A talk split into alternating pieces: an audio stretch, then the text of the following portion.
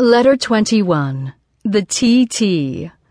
Dear Lady Mary, in your letters, you are constantly underlying how you find the taste of the Turks to be so refined, albeit different from ours.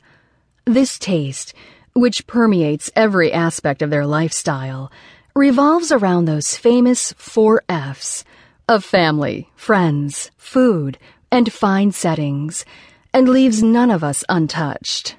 You certainly are right when you state that these people are not so unpolished as we represent them. This true, their magnificence is of a different taste from ours. Yet there is one little particularity of Turkish culture that seems to escape the realm of this exacting refinement. It is what I call the Turkish touch, otherwise known as the TT. Now there is another famous touch I am familiar with, called the French touch. It is the commitment to stylishness and excellence that the French people confer to all their products and creations, from fashion to cuisine. And it has even come to mean their distinctive, graceful style of rugby playing. But the concept of the touch in Turkey is something entirely different. The TT, as I see it, is a particular Turkish way of applying, intentionally or not, a slight imperfection to everything they do. Something is always slightly off, not meshing together as it should, or sometimes downright wrong. Nothing major, however, you can rest assured that everything still works just fine, but there is always just a little quirk, an eccentricity, a foible, an oddity, or a mix up, much like that idiosyncratic line or startling word in a poem that grabs your attention and makes you think a little differently about what the poet is really trying to say. Most Turks tell me that this is not done intentionally, but yet it is on some level, for they appear to be uncomfortable when everything seems too faultless. Life is not perfect, so neither should be our surroundings. Only Allah is perfect, so we must never lose track of that. And in consequence, we must remain humble and not get too big for our boots. This is how I understand the way the TT works.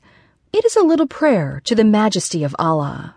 I come from a culture that strives to be perfect in everything it does. From medical care, fashion, customer service, putting men on the moon, or making test tube babies.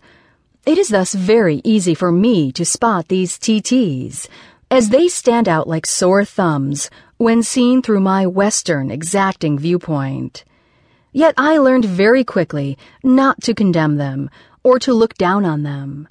I know that they have nothing to do with the lack of skill, attention, or care to the final product. Any culture that can produce an architect like Sinan and other such master artisans knows the right stuff from the wrong. It is just that one must remain humble, human, and honest. We all make mistakes, remember? Well, here they are, every day, in every way, stage front, for all to see to remind you of that. Such is life on our planet, in our neighborhoods, in our homes, and in our hearts.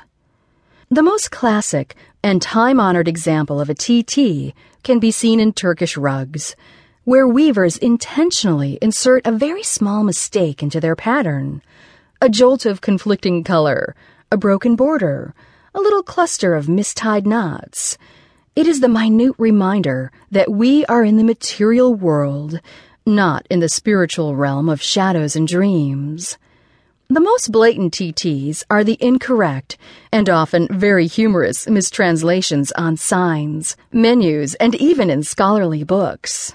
For example, I cite to you the English translation of the first sentence in one of the most impressive art history books I have read in any language. I will not give you the title, as to not offend the author or editor. The culture of the ancestors of Turks has caused the architecture to be continuous and with pains. Now, a mishmash like that certainly dares you to carry on for the next 350 pages. After an extensive and expensive 10 year renovation of the Bayezid Pasha Mosque in Amasya, the inscription panel in English is filled with egregious mistakes.